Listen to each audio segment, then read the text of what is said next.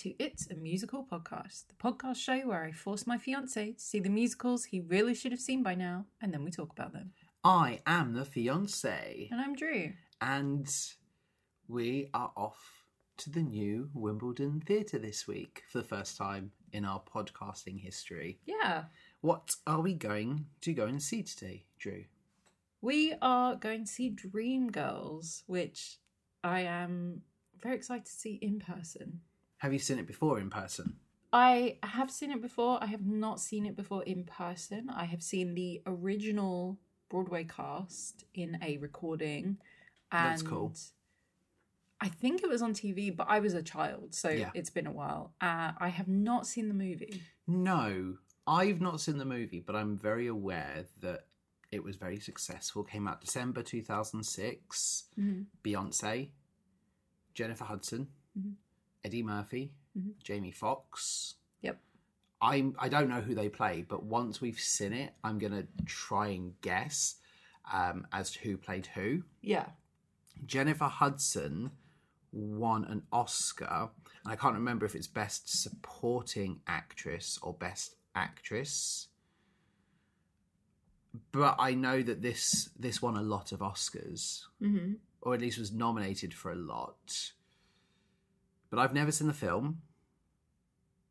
I've I I don't know much about this. I I thought it was a biopic Yeah. but you've said to me it's not. No, so it is based on the sort of aspirations and successes of a lot of R&B acts, specifically people like the Supremes, the Shirelles, uh, James Brown is referenced So that's where I've kind of got the idea that it's a biopic because you saying the Supremes because that's Diana Ross, isn't it? Diana Ross and the Supremes. And I remember hearing people say that okay, it's not a biopic, but it basically is because it's basically the story of the Supremes. Um, with a lot of artistic license and characters that aren't called anything like... Exactly. Like it's not like you're going to see Diana Ross, but you're going to see an insert Diana Ross character, and you're not going to see James Brown, but you're going to see a insert James Brown character here. Yes, I think the references between the characters in the show and the real world people that they are based on is quite clear. Yeah. So that's I. So there we go. That's why I thought it was a biopic. I thought it was the real life story of this group, Mm-hmm. but it's not. Tell me about Dreamgirls. When did it come to be? What led to it? Who is the creative team behind it? Is there anyone I'm going to know behind Dreamgirls? So Dreamgirls opened in December of 1981 at the Imperial Theatre on Broadway, and it starred an all-star cast of black actors, which was a huge deal at the time because to have a show where you were casting predominantly black characters, I think there's one white guy, um, and it's he's not a character; it's like a throwaway joke, and that's Okay. it. Um, that was a huge, huge deal at the time. Oh yeah, I can imagine. You know that in terms of representation on the stage, there was very, very little. I mean, we've talked about it even in you know 2021 with things like Priscilla, Queen of the Desert, and hmm you know representation still isn't where it should be nowadays for different groups of actors. Yeah, So having something like a Dreamgirls where you are put in the in the center of everything yeah.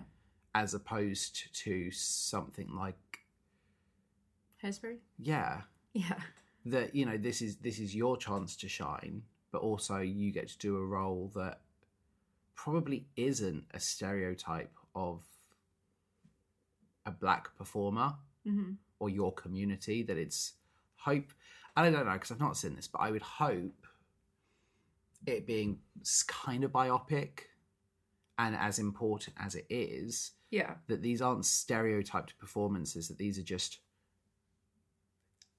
anyone could resonate with these characters.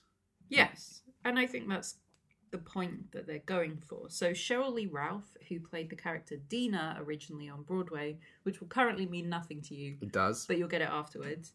she was interviewed uh, a couple of years ago about the reach of Dreamgirls as a show, and they asked her if she had any inkling that Dreamgirls would be as enduring as it's become.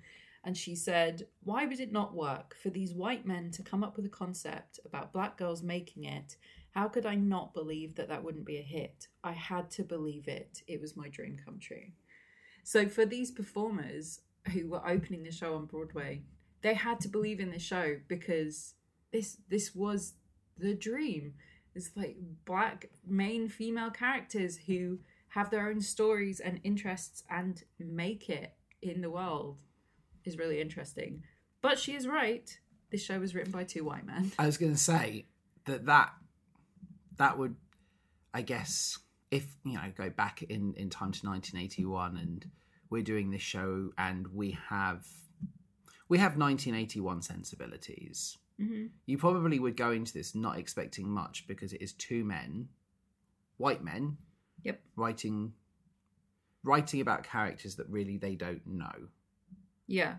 So Henry Krieger is the composer. He is white Jewish, and then Tom Eyen is the playwright and lyricist, and he is also white.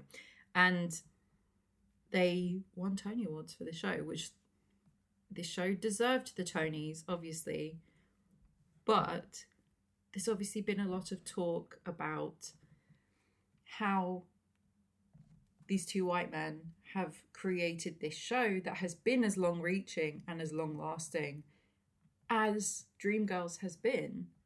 However, the talk is also yes, but if this show had been written by two black men, would it have ever been produced? Which is also a very fair point that you know you needed somebody to write it and two white men are probably going to have at this point in time a far better influence Mm. than two black women would Yeah. or two black men would. And yeah, it got made, and that's the important thing. Yeah.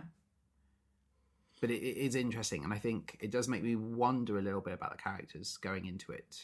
hmm You know, um, I some we've talked about it before. I don't know if we've ever talked about it on the podcast, but we've certainly talked about it a lot. Is that when men write women, Yes. they're not always well defined, well developed, and it certainly isn't going to pass the Bechdel test. Oh no.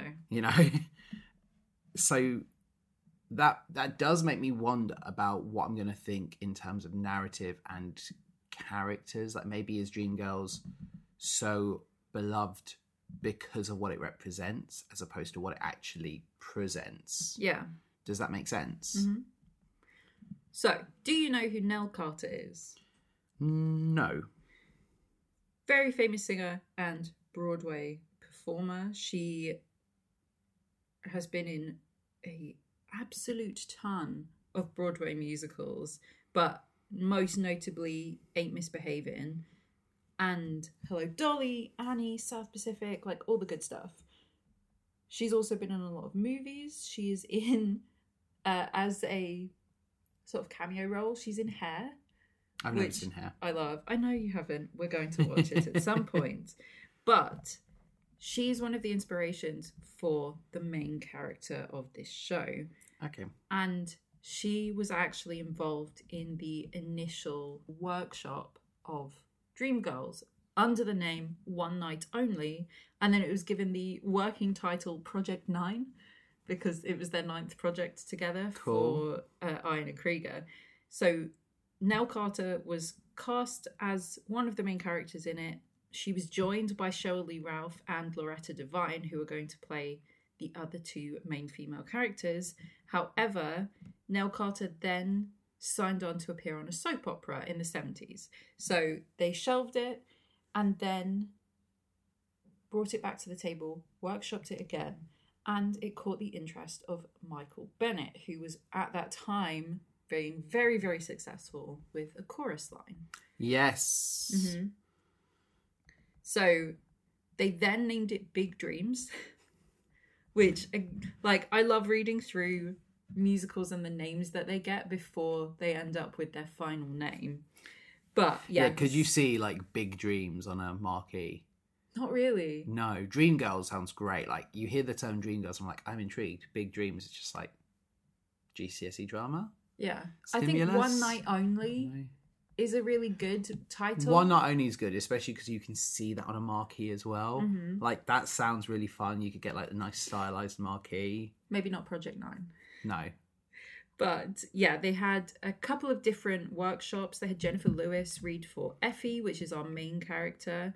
They had Jennifer Holliday came in as Nell Carter's replacement, right? And they were workshopping the show. And Jennifer Holliday quit because at the end of Act One, they were killing her character. So Effie White, the main character of the show, would, would die at the end of Act One. die at the end of Act One. Kind of psycho-ish. Like you know, you you build this character up only for them to just go halfway through. Exactly. And so they decided not to do that anymore. That is crazy. I mean, I can't think of the only show I can think of that really switches the focus Mhm. at that point is like Book of Mormon. You go into it thinking like Elder Price is your main character, and then like you have Man Up, and suddenly like Elder Cunningham is like very clearly our main character now, and that is a really cool thing that doesn't happen in enough like musicals. But can you imagine sitting through the whole first act of a musical with this main character and then them dying and I- you being like, oh, Yeah, okay. am I here to watch Les Mis? Yeah. Yeah, I can't. I don't. Hmm.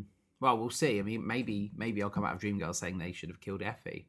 You know, Maybe. But, But I don't think does- you will. it does sound like a really weird thing to do, especially if this is like biopic inspired.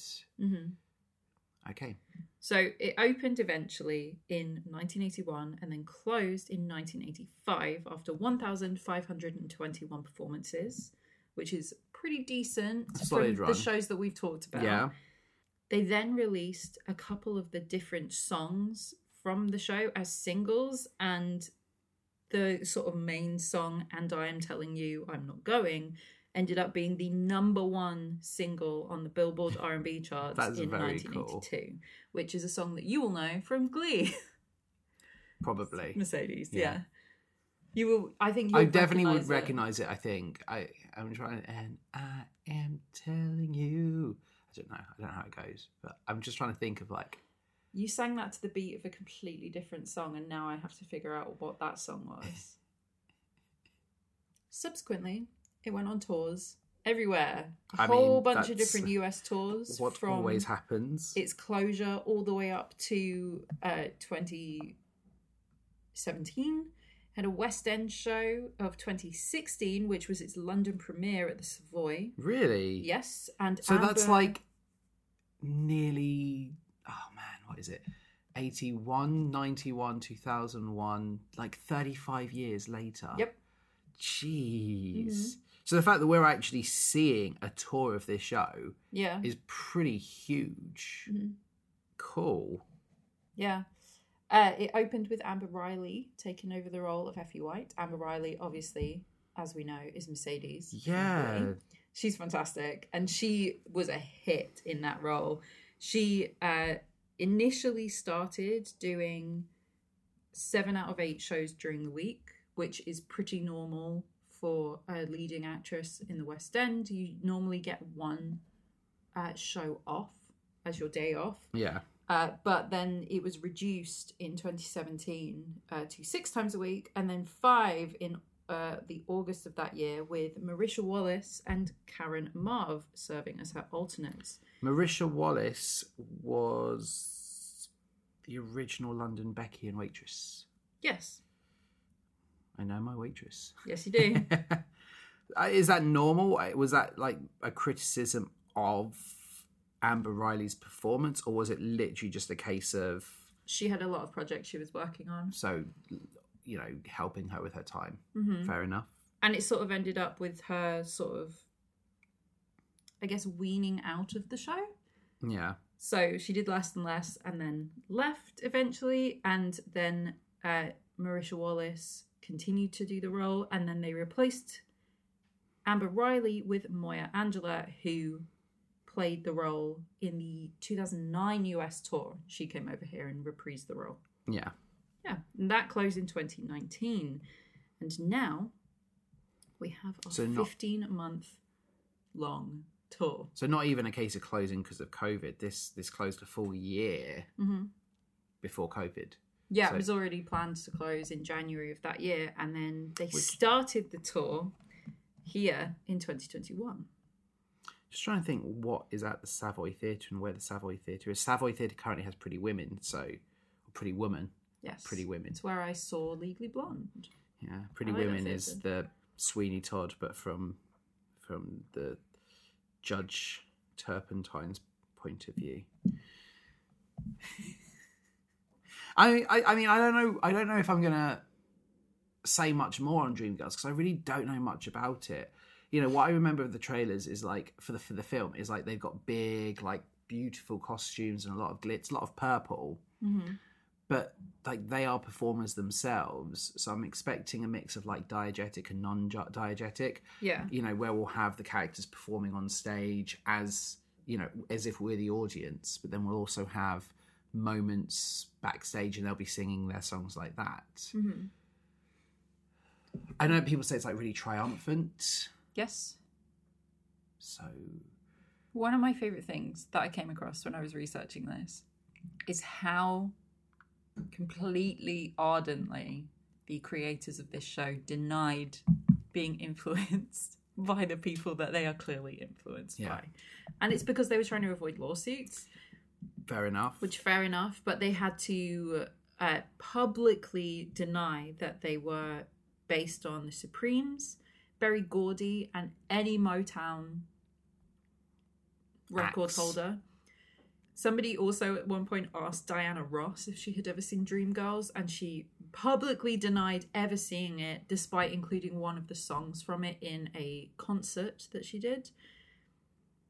Um, and then there was like an urban legend that Diana Ross had gone to see Dreamgirls in disguise so that no one would recognize her in the audience, and that she'd stormed out at the end of Act One because she was like because she is- didn't like it, which has no like proof to back it up. But I kind of love that.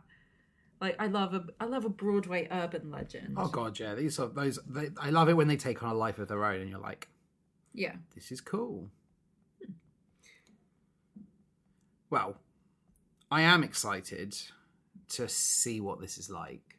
hmm I it's always interesting when we go into one and I really have no idea what to expect. yeah, You know, when we when we go into a show and it's been hyped for me, it's one I'm really excited to see, as opposed to one that I know very little about.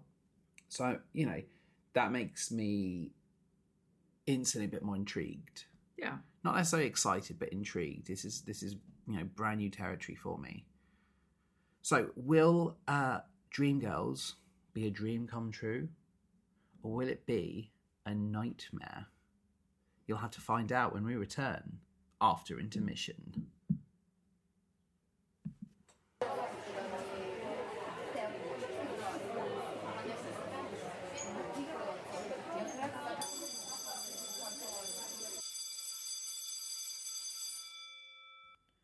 And we are back.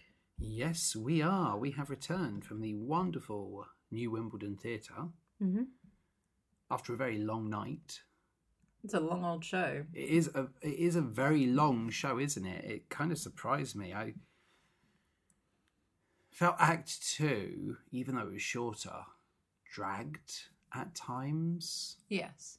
Act One flew by, and if you told me that Act One was the shorter of the two, I'd have believed you. I think it's because more happens in Act One, and there are more time jumps in Act Two. So you're like, oh, we're in a different time now. Oh, this is happening. Yeah, and those time jumps, not a fan. They did get a bit confusing. Yeah, any time where I'm having to try and do maths in a performance to figure out Mm-hmm. where we're at or what's been on, or even where I believe that we're five years in the future, but now you suddenly tell me we're seven years in the future and I'm trying to do the maths, Yeah. it takes me out of the world. I don't mind so much Act One. Like you told me on the way back that actually like a few years have passed, and actually for me it was all like, oh, it felt very real time that this was like six months, Yeah, no, it's supposed to be years and years by the end of it. but it's just not explicitly clear. One of the things I'll say going into this, this is like a Jekyll and Hyde musical for me. Mm-hmm. that there are things I adore about this, and there are things I don't. I I cannot fault any of the performances. Yeah. The performances are exceptional. Mhm. This cast is so good. And the fact that they're so good, despite me feeling like there's some glaring omissions in terms of narrative and storytelling, Yeah. the fact that they're so good despite in my opinion a really poor script Mm-hmm. these actors are great and the choreography the direction of them is amazing the director is uh, casey Nicholaw who is a tony winner Yeah. he won a tony for best uh, direction of a musical Mm-hmm. in the Book of Mormon. Yep. Uh, very, very, very. You know, if you look at everything else, you know, he's directed The Prom, he's directed Mean Girls, Tuck Everlasting, Something Rotten, amazing CV, Mm-hmm. and you can see why the direction and the choreography in the show is so good. Yes, indeed. Uh, the costume and set design is amazing, and I think this show. So that that is Tim Hatley, and he's Tony Award winner as well.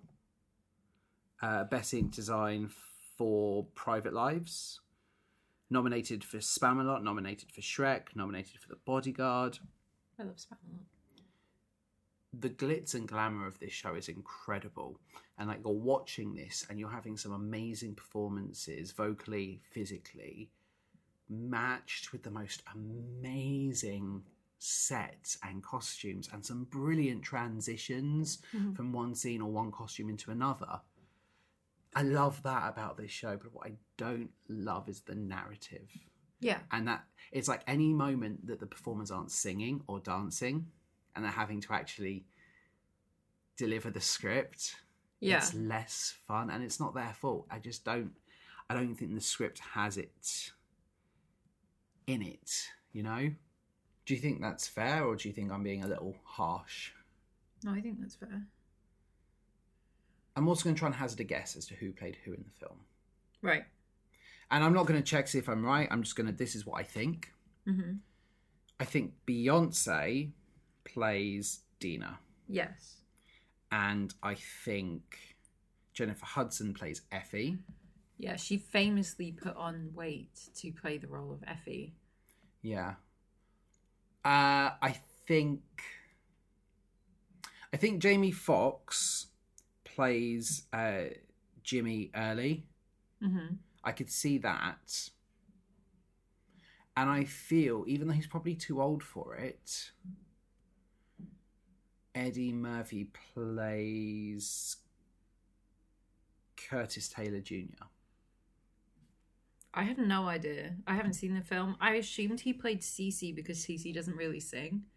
Well, no, because Cece's not in it, and Cece's like a little bit older than Jennifer Hudson, so Eddie Murphy is no way young enough to do that in 2006. Mm-hmm. I just think Jamie Foxx would have that manic energy to to play. Eddie Murphy was Jimmy. Eddie Murphy was Jimmy. And Okay. Jamie Foxx was Curtis. Wow. Okay. So I got I. Fair enough. Mhm. So, I think the cast are fantastic, and I I do especially think that Nicole Raquel Dennis, who plays Effie, she's great. She is a, such a brilliant singer, and we'll talk about it. You know, highlights going forwards. Did you notice? I was looking at the um, credits. Brandon Lee Sears, who plays Jimmy Early, Mm-hmm. was in the original West End company of Be More Chill. I think he was the alternate Squip. Yeah. Oh my goodness. Yeah. We never got to see him as the squip, but like I saw the odd Instagram here or there, Yeah. and he was when I saw the thing, When I saw the videos, he was really good. really, really good. It it's a really, really talented cast, and I Mm-hmm. can't fault them. So, one of the things this show does straight away, and I'm thinking I'm going to have a really great time with this because the first thing we see, Mm-hmm. we see uh, the Dreamettes arriving to the Apollo Theatre, and we've obviously got all these different acts because it's like an amateur competition night, and we start off with you know a group coming forward and singing, and it has one of my favourite tropes, one of my favourite set pieces, is when they turn around Mhm. and they muffle the sound so that it's like they're still performing to an audience, but we're now backstage. Yeah. I think it's great. I think it's seamless, and I really, really enjoyed that. Mhm. This scene does kind of a good job at introducing all of our key players. I think that you have two women walking away because they're sick of dealing with Jimmy. Yeah. You have Jimmy's manager. Mhm. uh, Is that Marty struggling to kind of deal with Jimmy and, and find a group that will go on and perform with him? You have Curtis Taylor Jr. trying to sell cars in the background and trying to weasel his way into this industry. hmm And you have the Dreamettes come up on stage Yes. with Effie in last, running a little bit late. Yes. I think it establishes the dynamic really, really well here between, you know, these six key players. hmm You get a sense that I- I'll be honest, I never knew what to think of Effie. I didn't like her. Yeah, I know. We talked about this after the show, and we're jumping around a bit. We're talking about this one because it's a really long show, and we don't want to talk for two and a half hours. Yeah. But I think this is one of those like you remember when we talked about kinky boots, and I was like, it's the the glass crack moment Yes. where you're like, oh, you're right. Like the more you said about like, but why does she act like that? And why does this happen? And why does she why is she complaining all the time? And I was like, do you know you're kind of right? Like I don't I cannot think of a moment through the entire show where she's nice to anyone. Effie is better once she's been grounded and she's had to work her way up Yeah. on her own. In Act Two, yeah. Can you imagine if she died at the end of Act One? I'd have actually been relieved based on how she is in Act One. Because the first thing we see her with is the fact that, like, she's dawdling, she's late, she's Mhm. got a bit of an ego. Whereas, you know, the other Dreamettes, Dina and Laurel, Mm-hmm. are quite calm about this. And Dina's so modest as well. Laurel, you get the sense she's just really excited to be there and she's soaking in this atmosphere. Yeah. Effie just feels like she already has too much of an ego. Mm-hmm. And, you know, even before they go on stage, she's complaining about the dress, she's complaining about the wigs. And I'm just like, I, I'd have ditched you a long time ago. Yeah. And then, you know, when they have an opportunity to go on stage and be backup for Jimmy Early, Mm-hmm. she's the only one who's like, no, I'm not backup. And I just think your attitude stinks. Yeah. And you get this throughout a lot of Act One, and we'll again we'll talk through different moments of it. She eventually decides to go with it because everyone convinces her, but they shouldn't have to convince her in this way. I just found her really unlikable and self-centered Mm-hmm. and kind of hoping that she'd have a fall from grace, which is really weird because I'm rooting for everyone else. They do a really good job. I like their performance of Move, You're Stepping on My Heart. And I I I get a really nasty ideas about Curtis Taylor Jr. because obviously they lose the talent show Yes. but this is because he's going to try and get them and gaslight them into being represented by him and also to work with Jimmy Mhm. because Effie's absolutely refused. And the guy that he pays off, the host, said, "Well, they weren't going to win anyway." Well, but we'll never know. Yeah, but they weren't going to. There's the whole the character who was wearing. He was like the gold sparkly. yeah, I know what you mean. He's like an older guy, and he performs like a really slow song in a moment when he wins, and he's just yeah, like he's he was. obviously like the guy in wherever they are, Yeah, and so he was going to win anyway because he always wins or something like that. yeah. I and mean, his was the most boring performance of all of them, but you know, it's the fact that we meet Curtis here, and he has nothing to do with this industry. He is literally a car salesman. yeah, and then we're supposed to like him i guess because it's not really mentioned again until they start the sort of payola scheme that, that starts he's a little dishonest. Well it's not even dishonest it's illegal No, I know, and this is the thing: is you can kind of understand here. Like he's desperate for an in. Mhm. He's going to do whatever he can to get himself in. It's like that first step on the ladder. But it's nasty the way he does it. Mhm. So they all agree to go on eventually because they've lost. They've got nothing, nothing else to do. So they go on. They perform with Jimmy, really successfully. They do "Fake Your Way to the Top." I like the moment where like Laurel is instantly like, "Oh my god, Jimmy," and like really into him Mhm. and the way he talks and his interactions. I liked him, even though he's a he's not a nice character. I liked his energy, and I think his performance is great. And whenever he was on stage, I knew I was going to enjoy kind of the performance. yeah We have them perform, and then we go backstage. It's him, Marty, and Curtis, yes and he's like, "They're okay, but they won't last." You know, I'm not going to perform with them again. And they start hatching ideas. Jimmy wants new material. He's bored of doing the same thing night in, night out. And Marty's like, yeah, but it works. You know, you're here. Yeah, but Curtis introduces Cece, which is Effie's brother, to him and says, "Okay, you know, let's we'll write you a song. This kid's a genius. He's a composer." One of the worst songs I've ever heard. What Cadillac car? I hated Cadillac Car.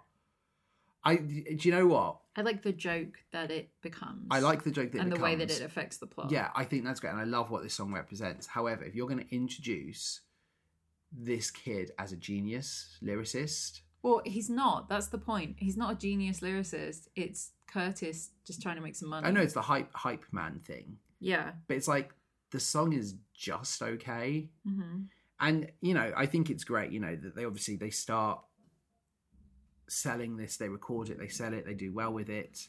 And then suddenly it ends up in the pop charts because it is covered by a guy called Dave and the Sweethearts. Yep. Um, with his white version of Cadillac Car that suddenly is doing a lot better than their version. and you've got this really great like glittery backdrop and like what is it the birth of venus like the yeah, little like a clamshell, and him standing there and wheeled out and you're just like you feel the injustice of this moment Mhm. so well and you're like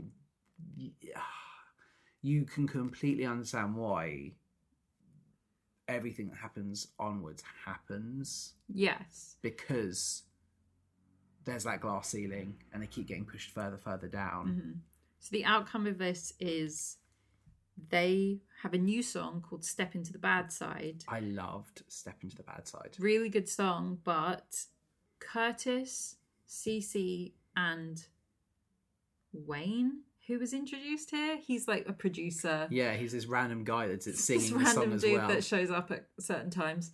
Um, they start this payola scheme. Payola is where you pay radio hosts or disc jockeys to play your song, which gives the impression that it's a really popular song Yes. and then affects where it is in the charts.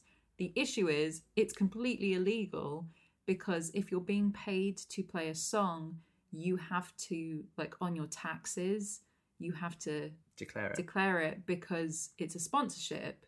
And then if you say it's a sponsorship, the song is not affected on the charts because it's being played through sponsorships, not through like radio hits. Yeah. So they have this whole conversation about like, oh, if we get caught, we'll go to jail, but that's fine. yeah, because we've got like, nothing to lose anyway. Okay. You sure? Yeah. And it, Yeah. I mean, it And works. it works, yeah. Uh, they become super successful. And what I really like is that we have Marty and Curtis butting heads and like constantly like, okay, fine, you got him a hit, you got him a new sound, but you'll never get him to perform in Florida because that's a white place. Mm-hmm. That will never happen. Stop filling his his brain with with dreams Mhm. because you're only going to let him down.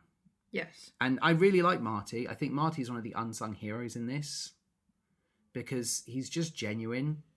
Yep. You know, in this industry, which seems to bring out the worst in a lot of our characters, Mhm. he remains quite mellow. Don't get me wrong. I'm sure he's, you know, made mistakes and looks the other way when Jimmy does something bad. But he seems nice and likable. And whenever he was on stage, I knew that he was like your voice of reason. Yes. We obviously as well have in the background Effie is dating Curtis, Mm-hmm. and Jimmy, who is married, is having an affair with Laurel. Which does make me like him a lot less as a person.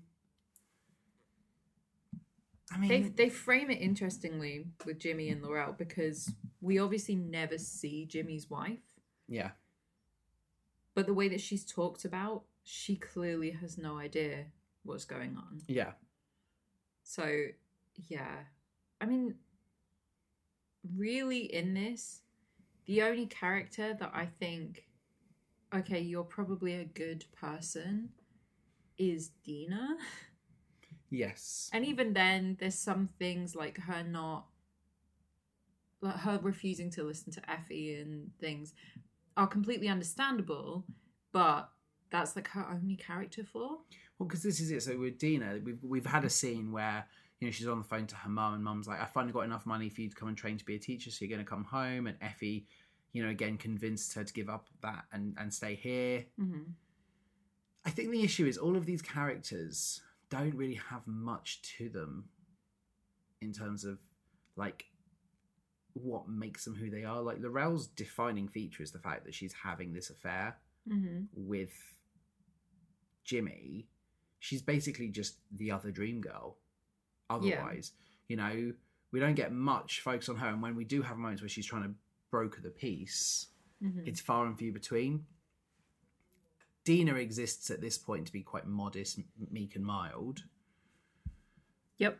There's there's not much depth to these characters, and like you say, could we have had a scene that showed Jimmy at home with his wife? Yeah. Possibly. You know, add a little bit more character to him there because he's just this playboy. Otherwise, they are just like very basic two dimensional characters. Mm. that through the songs we start to enjoy, but there's not much more to them otherwise. It's like CC is so boring as well Yeah. because he comes on and he create, you know, and, and this is it. Like I, I very much he's like trying to calm Effie down. The fact that Effie needs her brother there to be like, you know, the go between, and then he creates like Cadillac car, and I'm just like, he's not got an idea. And you know, it does get better. Obviously, the more he's exposed to Spot, he gets better. But even then, he doesn't get any character depth. Oh Every- yeah. everyone just sides to get sides against Effie, which I'm completely on board with because Effie's the only character who's had any detail whatsoever, and she's arrogant, egotistical. thing she's better than everyone. Mm-hmm. So Act One does kind of build us up to this point here, where you know Curtis replaces Marty, and tries to transform Jimmy's whole image, so he becomes a pop singer, and he also wants to split the Dreamettes away. They're going to become their own act. They're going to become the Dreams. Mm-hmm. And the biggest change is the fact that Effie will no longer be the lead singer. Deena will. Yes. And everyone is saying, let's do this. It's the right thing to do because you're too big a personality. It won't work. Mm-hmm. I don't feel that there's any anything untowards about this decision. Like it doesn't feel like they're doing this because of the way she looks. I I never got that vibe. I know that she does. She's like, oh, is it because of the way I look? I don't feel like it's ever presented like it is that way. Even Yeah, she she has this line, Effie, where she says something like, "Dean is beautiful. She's always been beautiful, but like she can't sing the way that I can," which is uh, true from what we presented through the rest of the show. But they don't want Effie's style of not even her style of singing, but the way that she sings, like her power, Yeah. doesn't sell well. This is it. All of this is a very They do a bad job of explaining it to her. right. It's not great. No, and, and that's maybe the one flaw they have with this is the way they explain it to her. Otherwise, I'm completely on board with this choice for Effie to be going in the background to give Deena the chance. Mm-hmm. The fact that Effie is not willing to makes me dislike her. You know, I think Laurel says it brilliantly where she's like, I sing in the background and I've never complained. Do you think you're better than me? Mm-hmm. And Effie's like, Yes, I do. So this bit here, I'm like, okay, Effie, you're the bad guy. Yeah. And eventually, you know, they all have a go with family at trying to convince her that this is the right thing for the family. Mm-hmm. And they move forward with it. They make their debut, and it's a it's a success. Uh, the press want to meet everyone, but they're most interested in Deena. And this is where you start to see out of the corner of Effie's eye that there might be more to Curtis and Deena. Yeah. However, we never see anything happening. There's one moment where like Curtis is like, "You look really good," and Deena looks uncomfortable by it. And he mm-hmm. says that you know, I'm going to make you a star. You're going to be the most famous woman who's ever lived. But nothing that makes me feel they're actually having an affair. No, it's more the. I think it's a body language thing. Yes. I guess. I don't know. We've had a couple of things, right?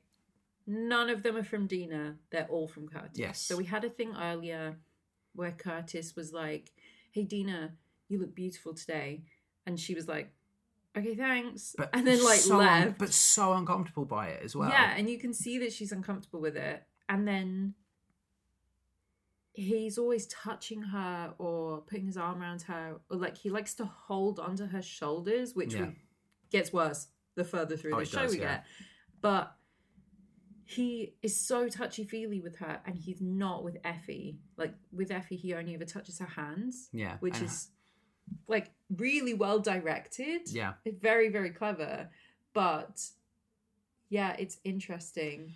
And then, but if you think from like Deena's perspective, if you were accused of having an affair with this guy, Yeah. Like I feel like you would be really mad about it. Yeah. And that's fine, especially because she's not at this point. And especially when she says, No, I'm not, and it keeps going. She's like, I'm not. I've told you. You know, this is the thing, is for me, the way it's directed, it felt like a power play more so than anything else. That it's almost like a focus on me. I'm the powerful one in charge of you. Not so much. Curtis. Yeah, towards Deena. It never felt like it was a romantic thing. Yes, he just wants to be able to control her. That's and it. we see that later Yes. when they are actually married in Act Two. Yeah. there was this whole thing where I don't know whether this was on purpose, right? But I started thinking about it because, like you say, a lot of Act Two is very talky, and I zoned out a little bit. But Deena wears these two, like diamond bracelets, for almost the entirety of Act Two, and they're very gaudy. Mm. but the further like while she's shackled to Curtis, she's always wearing both of them. And then when she's on her own, she doesn't wear them. And then when she leaves him, she's wearing one because there's still that chance that she could get back with him. I'm probably overthinking this. Maybe she lost one off stage, like the actress or something. Yeah. But she was wearing one when she leaves him, and then afterwards she doesn't wear them at all. And I was like, this is a really interesting, like shackled to this person Yeah. metaphor potentially. Like if it was a film, I would definitely argue that. Oh yeah, because it, it would not be random. I say this to kids all the time when I teach them: is nothing is random when it comes to the mise en scène of the stage or the screen. Yeah. Everything is everything. Don't get me wrong. As Game of Thrones has shown, we can have mistakes in Starbucks cups, accidentally make it on. Yes. However, nothing is random usually. hmm Apparently, we jump forward a few years, which makes sense in hindsight, but at the time didn't. Yeah. I felt this is a very quick thing. And again, knowing that this happens years makes me hate Effie. Could you imagine if every day, well, I say, could you imagine? I'm sure you can. Going to work every day and having to deal with that one person. hmm And especially when you're Deena and you're trying, trying to have these conversations with her, being like, Effie, I'm not having an affair with your boyfriend. I just want, I just want to do my job. And you know, we see her coming on and being unprofessional. They get themselves set for a recording of a TV show. Yeah. And they've had to do it so many times because that third one's bad attitude, which is now impacting all of them. The way she comes on stage, like casually, again, great performance from Nicole Raquel Dennis. You know, the way she's coming on and just like doesn't care. And they do their songs and she leaves and they do a performance on stage and they leave and they shout backstage. And Narelle's like, why are you doing this? Yeah. this montage is really effective because I get the sense of passage of time due to changing locations, the music changing, and the costume changing. hmm Did I know it was years? No. Knowing it's years now, it makes me hate her even more. Yeah. Even Laurel tries to keep the peace, but they can't. And we now move to 1967. They're Deena Jones and the Dreams, and they're about to make their Las Vegas debut. hmm Jimmy stops by to visit the girls. You know, he's had his own success. And he's like, I w- I wouldn't miss your big day. And Yeah. this is where he learns that Effie's been missing shows because of illnesses. hmm And there is a more positive vibe, I think, between Deena and Laurel at this point. It's like they've got a bit of relief. And they keep saying, it's like, we don't need to worry because someone's going to talk to her. Mm. Someone's going to talk to her. Someone's going to talk to her. Someone's going to talk to her. And it's eventually revealed when Effie shows up, she can't find her dress. Oh, that they've replaced her. Yeah. What is the name of this other dream girl? Michelle. Michelle. Now, I'm pretty certain they never say it Yeah. until the end of the show. now this is another thing I really dislike about the script Mm. because she exists. She's MacGuffin Michelle. Oh, poor Michelle. She is though. What what other what other contributions does she have in this narrative outside of being Effie's replacement? Nothing really. Exactly. Because, like, we see later on, basically through the whole rest of the show, that even when. What, do, what are they called now? The dreams. yeah, Deena Jones and the Dreams. Yeah, so even when they're performing, nobody is interviewing Michelle or Laurel. Laurel. Oh, that's hard to say together. They just want to talk to Miss Jones, which that's a Diana Ross reference, Miss Ross. Yeah. Like clearly. Anyway, um but they only want to talk to her and Laurel even makes jokes a couple of times that like that's fine, just act like we're not here and like they leave. So they're not we don't learn anything about her as No. a character ever. this is it and that's one of the things i really dislike is that this character is literally just brought in she'll do the odd musical number but that's it Mm-hmm. it's like it's ridiculous give her a personality give her something even laurel's at least having an illicit affair. And that sucks because that's all we get from her. Yeah. but at least she's got something to do. Why not just kick her out? You know just have two people. You know it would be better than having someone who's bought in to literally do nothing. Yeah. obviously we are going to learn it's not that she's ill. Mhm. it's that she was pregnant Yes. How and it- I so I knew this anyway because I knew I know the plot of this show. So watching it as an adult I feel like she could have said more. yeah she should have Like I know she said, "Oh, but I've been unwell." If she'd have been like, "Oh, I've been throwing up every morning," or just randomly throwing up all the time, because obviously morning sickness doesn't just happen in the Mhm. morning. Deena might have caught on yeah because if one of my friends was like, "Oh, I'm just feeling so unwell all the time. I'm tired all the time. Like I feel sick constantly," I'd be like, hmm, "Time to do a pregnancy test." there more needs to be done in terms of the script there to suggest that she's pregnant like you say it without saying she's pregnant and then you either make the decision to dislike Even if the other characters don't get it, we Well, as an what I mean. audience should get it yes here. we should get it and we don't because instead i just look at it as being unreliable like that that that, that is it i feel like she's making excuses and she's trying to still sabotage the band Yeah, well, because the last thing we saw her do was purposely walk off because Mm. she's annoyed with Yeah. Curtis. and that's all I think she's doing here is that she is now deliberately trying to sabotage the whole whole band. So she's she's not showing up to shows and she's claiming she's ill. And I I don't care. So that when when she is replaced, like yes, it's awkward, but I think good Yeah. because you are the one thing bringing this act down. Mm-hmm. If it was more explicit, she was pregnant here, then I might. I, I, obviously, I still dislike her. Well, especially because she's not with Curtis anymore at this point. I think Yes. as an audience, we would be like, "Oh God, Mm. of course she's angry." Yeah, Like She's- it would be more understandable. exactly. It's a little bit of a humanizing effort to her. You know, she confronts Curtis, and that's it. But we Mhm. do get, and I'm telling you, I'm not going. And this is the highlight of the show. Like Act One builds to this moment, and it's so weird to have such like a great number from a character I detest. Yeah. because it's just weird. It's like the performance of this makes me love Effie, and I feel the injustice, Mm-hmm. which I've not felt at any other point in time. And I feel like if the script had been better and it built to this moment better, this song would hit me on an even better level than it already does, and it already hits me on a really good level. Her performance was great. You could feel the rawness in, in her voice. The way she was moving her hands, you could tell she was broken at this point in time. Yeah. Again, if we knew explicitly in this moment she's pregnant, she's lost her boyfriend, she's lost her friends, Mm-hmm. This this song hits even harder than it already does. It's beautiful, and you can see why this is like the iconic Dreamgirls number. Yeah.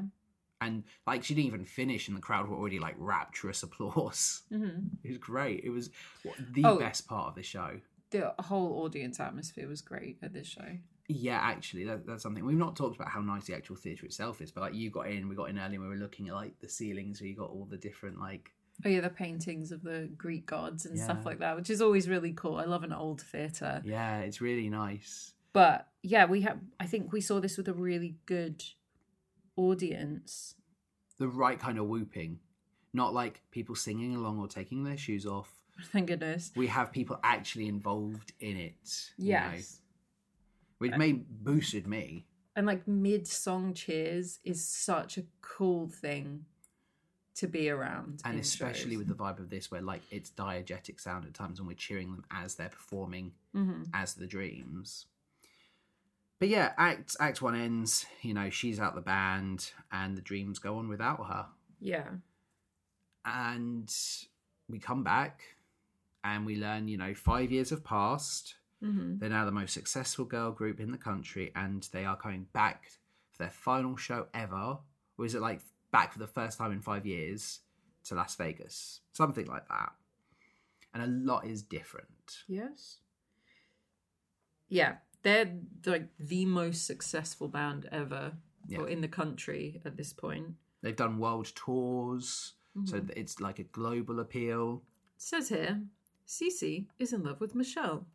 yes uh, Did you get any of that? no so this is the thing we always i mean we, we take our notes anyway but when we're recapping it we always like to have a plot synopsis in front of us especially with the live theatre ones where the note taking is But I kind of love it when it Yeah. says things like that, and I'm like, "Are you sure?" yeah I, I i saw this and i was like is he? Hmm i got no i got no vibe of this. Like literally and you know what? Maybe that's something that's been cut. Maybe that was originally a subplot where Cece was in love with Michelle Yeah, and Michelle's not interested in him or Michelle's just using it to try and get bigger roles and it got cut or something. Yeah, but I that would be so interesting for her character dynamic. Is like she keeps, you know, like worming her way forward, and you know she gets bigger parts in songs because Cece wants to write for his muse, and the fact that Cece is dating his sister's replacement. I'd remember Like that would that. have been interesting, but it's not in there. Yeah. So they perform. Jimmy is is rock bottom, gone years without a hit, and is now just performing all the old uh, songs hmm and Curtis is too busy focusing on Deena. And also, we hear like Jimmy sneaks things into shows where he's like, "You gotta stop doing this. You gotta stop doing this." Yeah, But yeah, we have some nice like opening interactions.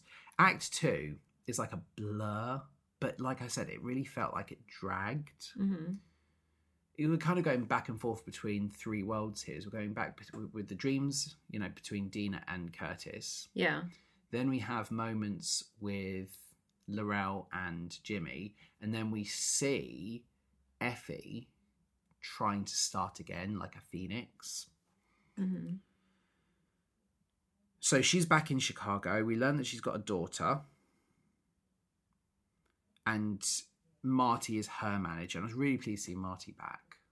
Hmm And you know, even here, like a club night or you know a performance, she looks and she sees that no, and I'm just like, oh god, same old Effie. It's not the person who usually records for her, and she's going on and on to Marty about how like you know I can't perform without my my my team. I refuse to do this, and Marty's like, well, I guess that's it then. No more chances because this is the last theatre that will hire you because of your attitude. Yeah. She has learned nothing hmm at all. So I start acting. The first time we see her, I'm like, oh, okay, you still suck. She's dressed far more conservatively than she has been before. Yeah. Um, obviously, this is her mother attire. But it leads to one of the best parts is during this song where she does go on stage and she sings I Am Changing. hmm This is one of my favourite moments in the show again because it's like all these different things coming together beautifully that she sings. And we have the lights close in on her face. So, like, it's literally just a box around her face. Yeah. And you have like the stage crew come on and they, they, they, they, I, I assume, take off like the, the Oh no, conservative it wasn't the stage crew. She did it. Did she did it? yeah. it? So the uh the because I was watching this specifically. I love this costume change. So it's basically she's it's like a shirt, oversized shirt and skirt kind of thing that she's wearing, and the shirt turns inside out. Yes. Um, so she just has to. I mean, I'm assuming it's either poppers, probably poppers or magnets. Uh, Velcro tends not Yeah. to be used because Especially because of the noise, yeah. So she it's probably magnets. So she just pulls the magnets and then drops her arms down, and it turns inside out, turns into the blue like incredible dress that it's she's wearing. great moment. It really is fantastic because you know we get get this pinnacle of this song, and the lights come back out, and she's now dressed like Effie again, and you've got like an audience there cheering her, and you just think that was cool. That was such a brilliant transition, hmm and like everything between set, you know, lighting, costume, working together, and like it stuck with me, and I, and I just adored it so much. Yeah. Deena, we, you know, we, get, we cross back. Deena wants to stop singing. She wants to become an actress, hmm and you know, she's she's telling Curtis of this. We get the one more picture, please. One, one, one more picture, please. Yeah. Which apparently this is a Vogue photo shoot. Yeah, I never got the sense it was a Vogue photo shoot. I just thought it was a post-show thing. hmm Um, Curtis refuses to let her go, and we have this really like nasty gaslighting song. When I first saw you, Oh my god, I want to talk about this song before. His whole thing where he spent such a long time trying to get with her, like literally since before he was with Effie. yeah, And now he's singing this song about like, wow, the first time I ever saw you, you were a dream and like I immediately fell for you. Like, how is she not answering that and saying, okay, but you date my friend first? yeah, Like that's weird yeah. when I first saw you, you dated my childhood best friend first. And now you're saying that you liked me that whole time. Like, why would you treat her like that? Oh, that's crazy. But also He's the way he does it is the way he like grabs her neck, and he's not choking her, but it looks like he is. It's like the underside of her jaw that he's holding on to, but it's, yeah, it's super creepy. It's so so not nice, and you know, basically is saying, "You are not going to do this because I have control of you. You are my wife, and you're going to do what I say." Cece's also struggling Hmm. because Curtis is always changing his songs. Yeah. and he's getting f- so angry with it because he's he's the one that's supposed to do this hmm and he wants his emotional ballad one night only to be the same but curtis is like no i've got a new sound and it's gonna it's gonna do that Yes. we cut to the national democratic fundraiser we have the five tuxedos come out and do like their little performance Yeah, that was cute. and then we have a backstage moment between Jimmy and Lorrell where it's been like they've been together seven years. Yeah. And again, this is where it really. So we we've heard that Effie's daughter is seven, and they've been together for seven years. But Effie wasn't. Effie didn't have a baby five years ago, and two years haven't passed in this time because this feels like it's it's the same kind of time period. Not much has changed. We've not really had enough mm-hmm. here. So actually, the math is wrong. I'm I'm certain of it. The math is wrong. Yes, maybe Lorrell and and that's where they got caught up on this. Lorrell and Jimmy probably have been together seven years because there was the two years pre-pregnancy. Effie's daughter shouldn't be seven. She should be five because only five years have passed since Effie was kicked out the band. Oh, but I I took this to mean that we jumped forwards two years here. No, because we've we've had the seven years. We've had the two years pre Effie being kicked out the dreams. Yeah, but I assumed that at this point in the show, where Lorrell is like, we've been together for seven years, I was like, okay, we've jumped two more years forwards now. But we haven't, No, we haven't. It was very strange. and that's it. The math is wrong, and that that, that just bugs me. It's it's a simple thing, yeah. and you've got it so wrong.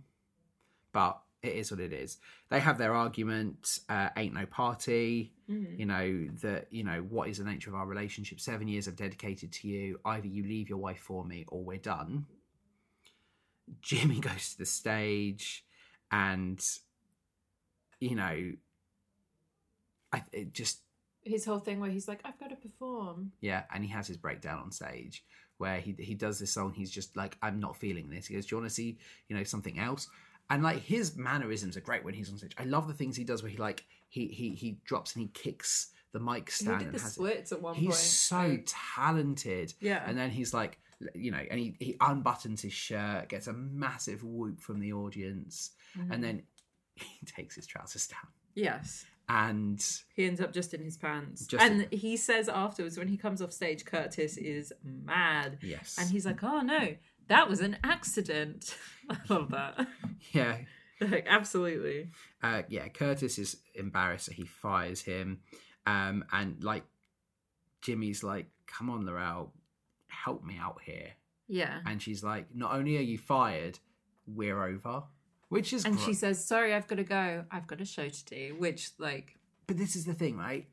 Again, Lorrell's arc is kind of she's stuck in this this this dead end relationship. dead end relationship, and now she's that. But it's always also presented. It's not like a big like, "Yeah, you go, girl" moment. It's a way to kick a man when he's down. Hmm.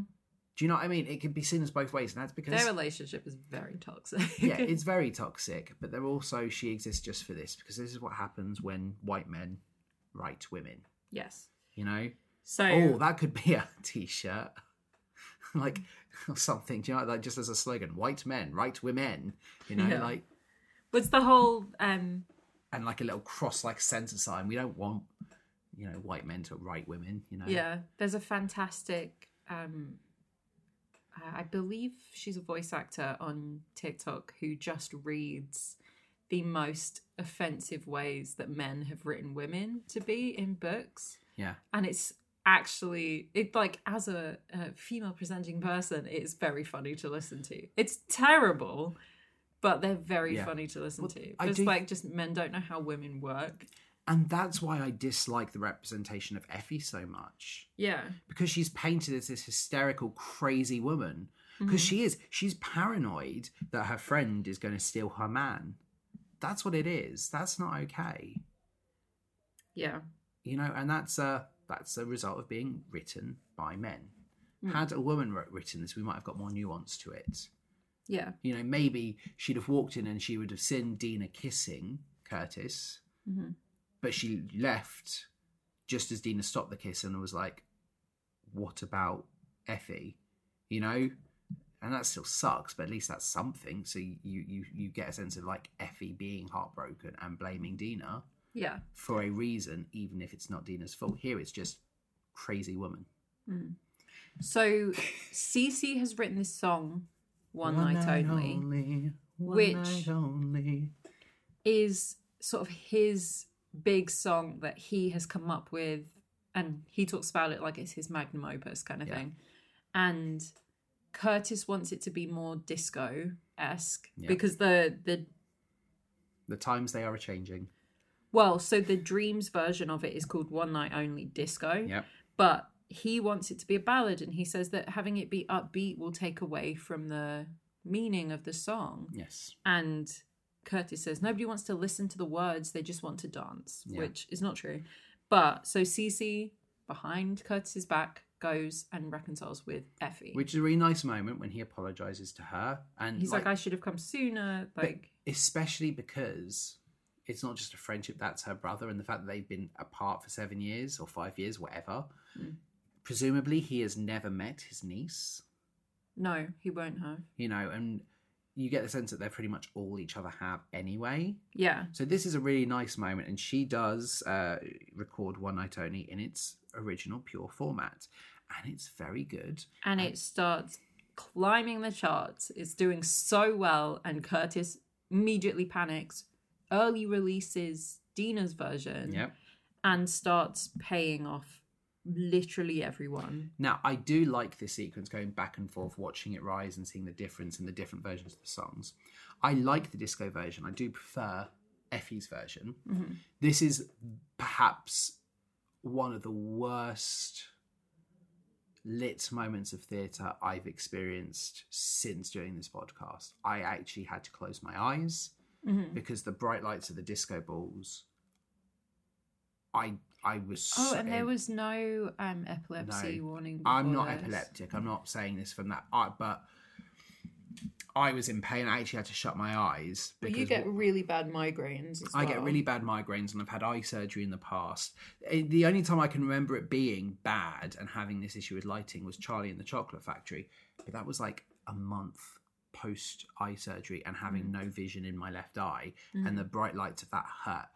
This is was was just painful with the disco lights because they're shining out into the audience, and, And I we actually, were like pretty central, so it was just hitting us. I shut my eyes through this whole sequence, so I don't, I can't comment as to what happened when those lights started. I had to shut my eyes because I honestly, Mostly it was a dance sequence, which was a very well performed dance sequence. But like you say, it was really like the performers were overshadowed by this crazy lighting sequence, which pretty, I guess, sums up what you know Curtis's goals are. They're there to Yeah. dance and have a good when time, they not were listen. backlit too. Yeah, So maybe I don't know.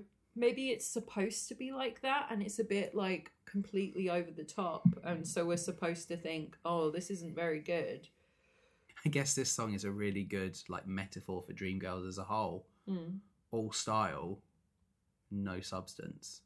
Uh, so Effie, Cece, who no longer works for Curtis, and Marty, who is was Jimmy's agent, but I don't think we've talked about him much. No, but yeah, but he's now Effie's. he's now Effie's agent. They discover that Curtis has been paying not only for Deena's version to go up in the charts, but he's been paying people to put Effie's version down, which is that's like the issue here. Yeah. We already knew he was doing the payola thing. So she hires a lawyer and goes backstage at a Dreams concert with her lawyer, and Deena overhears this conversation and is Yeah. like, I'm sorry, you've been paying.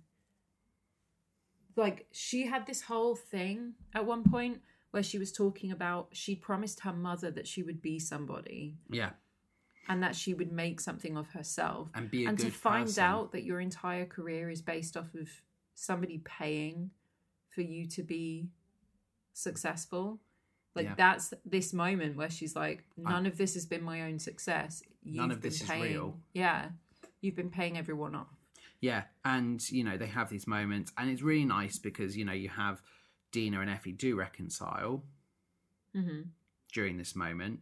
I especially like the bit where you know Effie's like, "Well, I've got some choice words for you, little miss. I'm not dating Curtis." Yeah. Because like seemingly as well, it's the most damning thing that she could have done is then married the guy Mhm. because like it justifies everything Effie was ever complaining about. And it's the one thing Deena does that I'm like, why? Why does it need to why would you marry this guy Why does she need to marry him? Why can he not just have control of her career? well she found him creepy before That's it. like, Why are they married? The marriage makes no sense and doesn't need to happen because it doesn't fit her character through and she all of Act genuinely One. she genuinely never seems to like him Yeah, even I, obviously we're five years in the future he's a creep and very controlling and abusive but it's all very strange yeah. Anyway, they reconcile. Yes, and this is where we Oh, like. and she finds out that Magic, uh, Effie's daughter, is called Magic, is Curtis's kid, and we had a very long discussion about we had this. oh, yeah we had we had a we had quite an in-depth conversation on this Yeah, i think this is the worst thing effie does does not tell Curtis about yeah Magic. don't get me wrong curtis doesn't curtis doesn't deserve No, not at either all. in their life but he deserves the choice and he deserves the right to know Mm, he has no rights to this child. no but i think from my perspective of a, a really bad dad who basically walked out on me if I, I i don't ever want to do that to my children so if i had a child out there that i didn't know about that would break my heart Yeah. you know and i just think effie should tell him Do you know what I find really interesting with this show?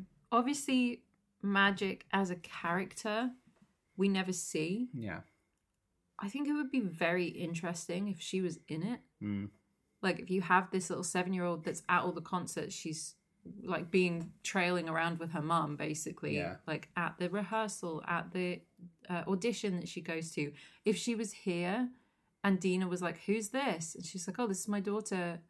Magic. And Deena was like, Oh, how old are you, Magic? And she's like, I'm seven. And then Deena's like. Oh, God. yeah like, that the- would be yeah interesting, that I would think. be a moment to do it Obviously, you then, because they're on tour, you then have to hire a lot of kids. But I mean, I will say the issue with that is that is one more character for them to have to write into this, and they already mm-hmm. proved they can't do that with Michelle. Mm-hmm. But you're right; that'd be a really nice moment if you just had this bit where Magic's like, "I am five or seven.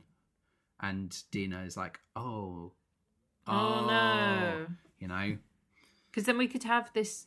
Like, we don't need Curtis. We don't need more script to happen. We don't need Curtis and her to have a conversation about it. But it would be interesting to have Curtis look and be like, huh. And then move on. Because he, like, he wouldn't care about that at no, all. he would based just reference the fact. Yeah, it ju- yeah, We'd just be looking and and being like, that's huh. and that's enough for me. That's enough to fix that problem. But the fact that it's never even brought up, Yeah. I don't like. Um, Anyway, Deena leaves him. Deena leaves him and uh, goes to do her own life. They go to do um, a final concert so she can do a movie career. And Effie's one not only is now a number one hit, Mm-hmm. And Oh, they sing the reprise. Their final song is the reprise of Dreamgirls, and Yes. Deena brings out Effie onto the stage, and she says that there weren't always three Dreamgirls, there were four, three and a half. three and a half. Poor Michelle. Th- This is it. I say this like Michelle. She's great. She's brilliant with all the dancing. really she sings good. as well as the rest of Yeah, them, but really- they, she just isn't given anything. Yeah, she's a really good performer, but there is nothing for her to do. Mhm. Like she exists solely to move the story forward, and that's that's not okay. You know that it's not okay for some some of these characters. Mm-hmm. That's Dreamgirls. I know we've skipped over quite a few of the songs, but the thing is, it's quite difficult to keep track of some of the songs because it literally is so song heavy. It's like looking at Act One, Yeah. 21 songs in Act One, hmm 18 in Act Two. And they bleed into each other very, very quickly. And sometimes, as well, as like I wasn't sure because there's a little bit of dialogue in between and they move on. Like I wasn't sure if it was a brand new song or just a continuance of a song. Yeah. but yeah, in terms of best songs, it's really, really easy to say. And I am telling you, I'm not going. Is is the best song? hmm Would you agree that it's your best song? Uh, no, mine's One Night Only, but it's because I like that song outside of the show as well. Fair enough. I mean, I'll tell you what. One of the songs, what we'll do. I mean, one of the songs I would actually listen to and put on the musicals playlist. hmm I would add "Steppin' to the Bad Side." Yeah. I really enjoyed Steppin' to the, the, the Bad Side. I thought that was good. I think the titular Dreamgirls song is good. Mhm. The thing is, so many of these songs are very forgettable as well. They're great performances on stage, but we move on to other songs, and that sounds awful. What would you say is your skip song? Like, what would I'm you? not sure. There's a lot of them I, I I'm even looking at now, and I'm like, I I don't really remember it. I maybe as much as I really enjoyed. Oh no, I know what my skip song is. It's the first time I saw you. When Yeah. I first saw you, oh yeah, not because listening that- to that ever again. I agree with that one. I would also say Cadillac Car. I just don't like Cadillac Car. Hmm. You know, and I think for a song that's supposed to be this big number, that's like will move everything forward. Yeah, It doesn't hit it for me. It's just kind of like I don't. I feel the injustice, sure, but I don't feel like the song was great to begin with. You know, absolute highlight is I'm telling you, Steppin' to the Bad Side's great. One Night Only is great. And I do like the One Night Only disco when it gets a bit more upbeat. It's nice. It's not the same, but it's nice. hmm I do like the rap, like where Jimmy's just like, you know, pulling his pants down and stuff. I thought that was a, a great little number, mostly because of Jimmy's performance. yeah. And I did like the firing of Jimmy sequence as well. That Mhm. song's good, and I could listen to that. Who is your MVP in this one?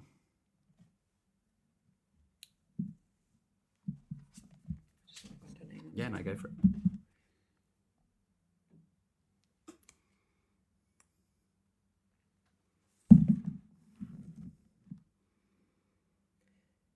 My MVP for this has to be Nicole Raquel Dennis, who played Effie. Oh my god, her singing Yeah, is incredible. And obviously, we've talked a lot about the script. We're not huge fans of the story of this one, but the music is incredible. yeah, And her singing specifically is just like ridiculous, insane, so good. Oh yeah, and this is the thing is looking at her CV. There's a chance we might have actually seen her perform before. She was understudy Norma in Waitress. There's no way to ver, you know, unless we go back into the archives and figure out when we saw Waitress each time and if she was there. But that would have been cool. I could see her doing Norma. Nurse Norma, I love Nurse Norma. You know, and and this is the other thing I think is very cool. She was a semi-finalist on The Voice in 2019, hmm and she had a duet with Jennifer Hudson, Yeah. which is very very cool considering the trajectory of both their careers. hmm Natalie Kassanga played Deena. She was great. She was absolutely phenomenal. All of these performers are great. And Paige Peddie as Lorrell. Our three main dreams Yeah. are absolute dreams and they complement each other's voices really well. And I would argue that they're only, you know, yes, Nic- Nicole Raquel De- Dennis is MVP, mostly for like that end of Act One for me hmm but all three of them are great. I really liked Dom Hartley Harris as Curtis Taylor Jr. because he became more unhinged as the shows went on. He tries to be quite like calm, hmm but you definitely felt him losing it as the show went on, and I thought he was very good. Yeah. Brandon Lee Sears, I think he's my male MVP. As Jimmy, yeah. Jimmy, I loved it. Whenever Jimmy was on stage, I loved his performance. I loved the energy. I just thought it was really, really crazy and fun. Obviously, this week we're going to skip Who Would We Play Mhm. uh, for obvious reasons. What's your star rating for this one? You know my one. I'm going to say it in a moment because you've seen my written review on our Buy Me a Coffee page, which you can go check out for free. Because I do, I'm trying to write reviews as well as early thoughts. So you know what I've given this, and I, you thought I was going to go lower. I really did. I said two and a half Yeah, because, and I think it's just for the performance aspect of it. It's the singing, the dancing, the like te- technical aspects of this show, rather than the story. yeah. And for me, it's three stars. I I love the glitz glamour, and there's some really beautiful moments. Like there were bits where you'd start gripping my hand because you saw something happen, and we had like really beautiful transitions. Mm-hmm. and that was really cool and that was really lovely and those moments were fantastic however the script is just the script is just not Leaves a lot to be desired. yeah so for me i said three stars definitely phased out a little bit act two Mm-hmm. you know there's there's a lot going on there and i would you know i would want to look at the script and and make effie seem more likable Yeah. but like we've said throughout this one men writing women is never a good thing. Never a good thing. Next week, it is our third Disney episode, Yes. and we are going to be watching The Little Elephant That Could. Dumbo. I don't know what to expect from this one. I really don't remember Dumbo. These early Disneys, I really don't remember them. Mm. I know. I mean, I know we're going to see a lot of racism. Yes, we are. Um, we're going to see an elephant fly, Yes. and I believe he has like a ringmaster mouse. Timothy. Timothy Mouse, yeah. It's going to be an. And in- there's a train that says, I think I can, I know I can. Yeah, I don't remember much about this one, but again, I remember this one kind of being a little like distressing hmm and a, I know I'm going to cry watching this Yeah. one. I but I don't remember much about this one, but I also just think it's like quite abstract and absurdist at times. That like as a child watching this, Surrealist, yes. that's it. sur- The surrealism in this one is going to be interesting hmm uh, to watch. But yes, I, I'm very excited to see what the uh, little Disney uh, trigger warning says.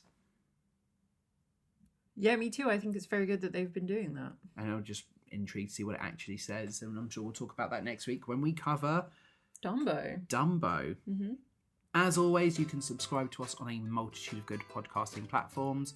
We are available over on Apple Podcasts, on Spotify, on the Google Podcasts app, on the Amazon Music app, under the podcast section of the library. You can find us on Stitcher, Good Pods, and Podbean. And if you enjoy the show, why not share us with your friends, subscribe so you don't miss out any new content, or leave us a review on any of those platforms or podchaser.com.